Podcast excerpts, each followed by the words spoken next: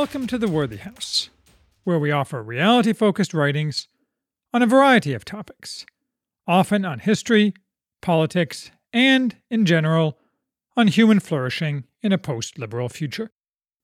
I am Charles, the maximum leader of the Worthy House, and today we're reviewing Reflections on the Revolution in Europe Immigration, Islam, and the West by Christopher Caldwell. This book, published in 2009, shows its age. It was written before the mass immigration to Europe of the past few years, and also before the increase in Muslim terror. While nothing the book says is wrong, and its analysis is sound enough, though it nowhere justifies, or even attempts to justify, the echo of Burke in its title, its problem is that nearly everything it contains is outdated. The future has arrived, and it is much worse than Caldwell pessimistically predicted, though at least we can now look forward to a fresh future for Europe that will be even farther downhill. I'm actually bored with reading about the topic of European decay, so I think this will be my last book on it, unless something fresh and new happens in Europe, which it will soon, I'm sure. A variety of more recent books, written from perspectives across the political spectrum, have covered much the same ground, including Douglas Murray's The Strange Death of Europe, Rita Chin's The Crisis of Multiculturalism in Europe, and James Kirchick's The End of Europe. Murray's book is, in particular, more worth reading than Caldwell's book. Again, that's not because Caldwell's book is bad as such, it is merely past its use by date. Moreover, because it is mostly tacked together anecdotes, loosely grouped into modest, self contained segments on a given subtopic. It does not pull or compel the reader in any meaningful way. It lacks a center, so the reader often feels adrift. Like too many books by authors who typically write in magazines, it reads more like an extended periodical piece than a book.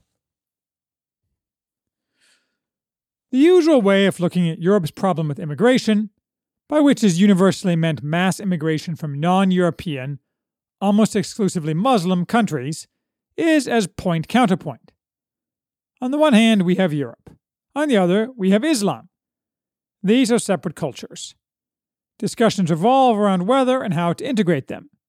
In Europe, that is. There is no talk of integrating any aspect of European culture in any Muslim country, for both practical reasons nobody wants to move to Muslim countries and Muslim theological reasons, as well as around whether the level of immigration is a problem, and whether immigrants pose challenges and cause problems, or are merely, or also, a benefit. Caldwell's thought falls into this general pattern of positing a direct contrast and conflict between Europe and Islam. But this point counterpoint is really the wrong way to look at the matter. What exists is actually a triangular relationship with what Europe is and what Islam is forming the basis of the triangle, and the apex being what Europe was before it went to hell. Why and precisely when it went to hell we can debate, but no clear seeing person can deny that what Europe offers now, a wealthy land barren of children that worships the false god of so called liberal democracy, is not the Europe that made Europe what it was, and the modern world what it is. Thus, counterpoising modern Europe to Islam as the two alternatives on offer is an overly limited vision.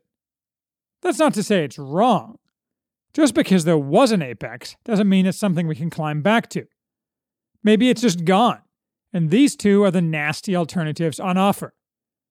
But you have to clearly strip out European characteristics that are not actually part of what Europe today if you're comparing everything that today has to offer.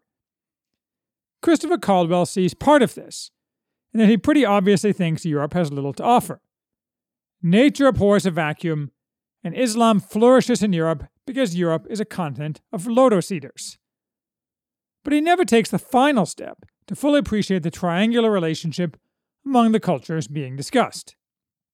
Nonetheless, Reflections is serviceable enough if you're looking for a readable overview of the basic problems afflicting Europe. Caldwell begins with a history of post war immigration to Europe. This could more accurately be simply called a history of immigration to Europe, since until after World War II, mass migration had never occurred since the early Middle Ages. And England, especially, is the exact opposite of a country of immigrants. As most authors do on this topic, Caldwell starts by noting that Enoch Powell was right, at least in his facts and predictions, and he similarly notes the predictive power of Jean Raspail's The Camp of the Saints. He discusses the reasons Europe encouraged this immigration, from post war labor needs to left wing guilt to rescuing the welfare state. He states the commonplace, usually muttered sotto voce, that the vast majority of Europeans oppose, and have always opposed, allowing Muslim immigration to Europe. Yet their supposedly democratic rulers have always ignored this and aggressively suppressed dissent. He points out the well known, yet suppressed, fact that diversity is the opposite of our strength. It is corrosive of social bonds and rapidly erodes social trust, with no corresponding benefits of any type. Other than the only concrete thing ever adduced by its proponents more food choices. He documents the criminalization of opinion if it runs contrary to ruling class dictates. And to sum it up, Caldwell asks the question that frames his book Can you have the same Europe with different people? The answer is no, to nobody's surprise. And to his credit, Caldwell says this book will avoid alarmism and pointless provocation, but will also avoid euphemism and the kind of preemptive groveling that characterizes most writing about matters touching on ethnicity. Preemptive groveling is what characterizes far too much conservative writing. It is progressives who should begin every argument with an apology to the world for the enormous crimes they have committed and abetted. Caldwell is full of fun statistics and unpalatable truths.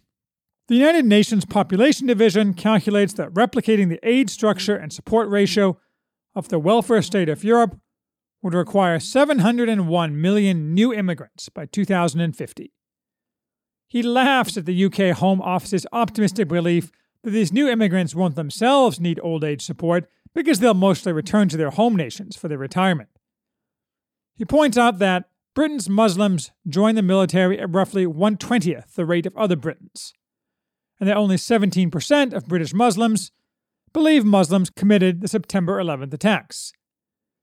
He shows that immigrants take more out of welfare than they pay in, despite lies you often hear to the contrary. For example, in Germany between 1970 and 2000, the number of foreign residents doubled to 7.5 million. Of those, 2 million were employed in 1970, and 2 million were employed in 2000. The rest were relaxing at the expense of working Germans. In 2017, it was more than 10 million foreign residents and climbing rapidly. And I wouldn't be surprised if it's still just 2 million working. That I can't find the statistics suggests this is correct. On the other hand, many of Caldwell's numbers are behind the times. For example, he says, the refugee and asylum system has been tightened across Europe in recent years, in the face of popular opposition. A report in 2006 by the UN High Commission on Refugees showed only 9.2 million refugees and asylum seekers worldwide. The lowest level in a quarter century, and probably indicative of nothing more than tougher European screening procedures.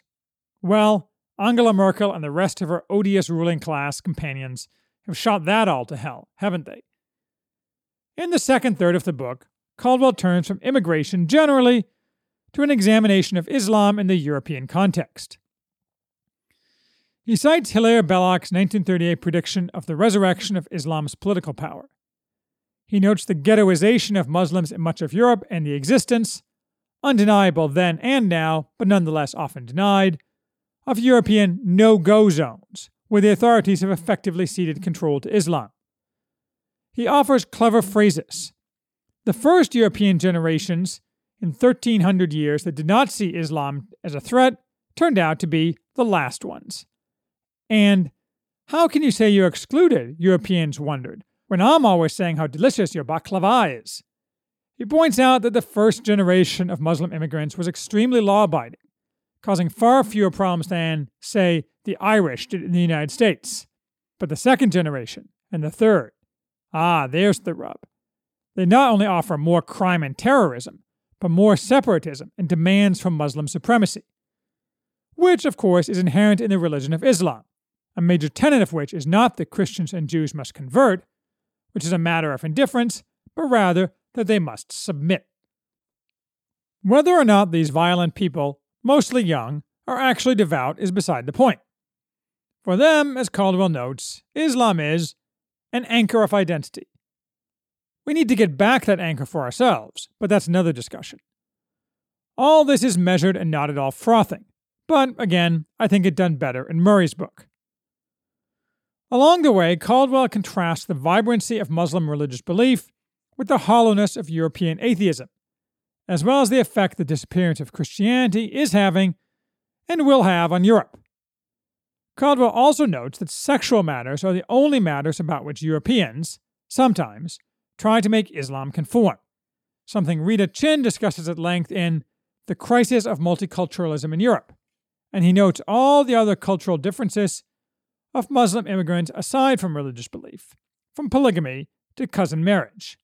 This is the point at which it would make sense to analyze the triangular cultural relationship among cultures I outline above but Caldwell either does not see it clearly, or he does not want to spend too much time counterpoising modern Europe to what it used to be, afraid of losing too much street cred. Still, he points out the lack of civilization and culture in Islam, noting Spain translates more foreign books in a year into Spanish than all of the Arabic speaking countries have translated into Arabic since the reign of the Caliph Mamun in the 9th century. Caldwell seems to have thought that Pope Benedict reigning when this book was published, might lead a pushback, as shown by his entirely accurate and correct remarks at Regensburg in 2006, where Benedict pointed out that, unlike Christianity, Islam rejects that God is necessarily rational or cannot contradict himself, and channeled Manuel II Paleologos in AD 1391 Show me just what Muhammad brought that was new, and there you will find things only evil and inhuman such as his command to spread by the sword the faith he preached. Caldwell doesn't actually quote Manuel II's words, nor does he note that Pope Benedict wasn't specifically aligning himself with the thought, though I do. But perhaps paradoxically, I see a possible alliance between Muslims and Orthodox Christians, at least in America. But his point is that Benedict was vigorously mounting a long overdue defense of Christianity.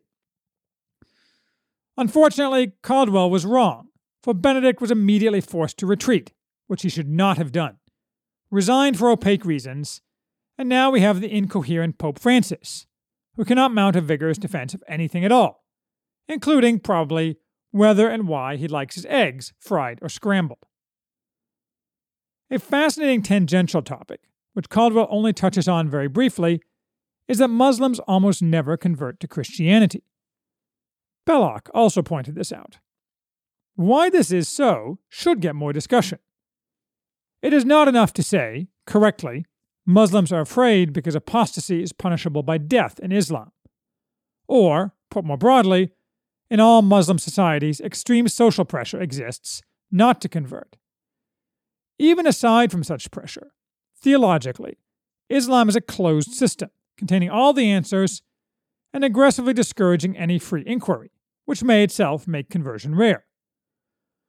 Or perhaps lack of conversions is mostly the happenstance of how Christianity and Islam have historically found themselves aligned with respect to each other. True, few Christians today convert to Islam, but historical examples of mass conversion to Islam are common.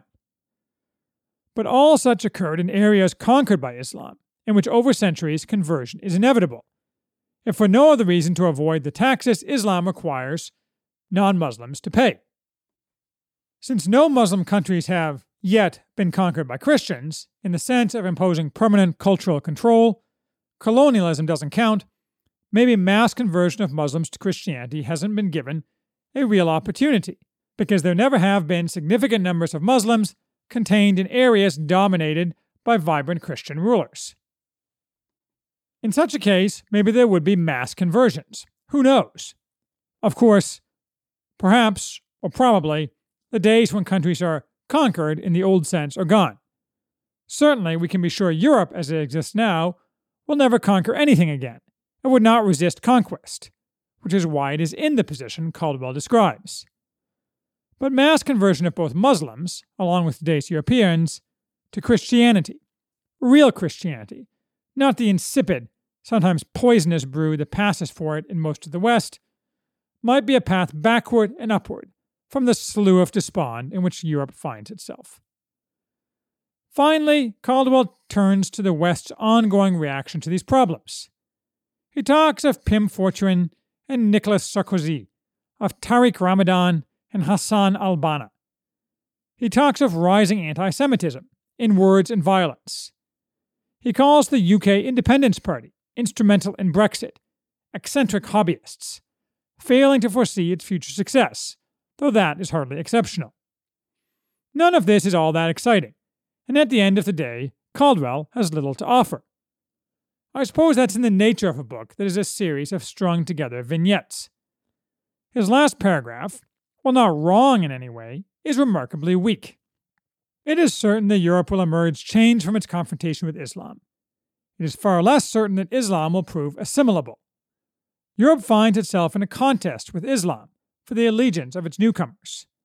For now, Islam is the stronger party in that contest, in an obvious demographic way and in a less obvious philosophical way.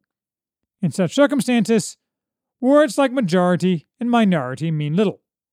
When an insecure, malleable, relativistic culture meets a culture that is anchored, confident, and strengthened by common doctrines, it is generally the former that changes to suit the latter. True enough, Islam flourishes because Europe has nothing to offer. We get it. But this is defeatism, and defeatism is boring. If one thinks there's nothing to be done, why write a book? The world is not changed by lassitude. Rather, it is changed by a man riding a sealed train, nursing a spark ready to burn down the world. By a man wounded in battle, who looked inward, found God, and then turned outward, wielding a spiritual sword across the globe. By a man who retreated to the mountains around Rome, 1500 years ago, and founded monastic communities that transformed the world to be such even as we see it today. It is not changed by books like this one.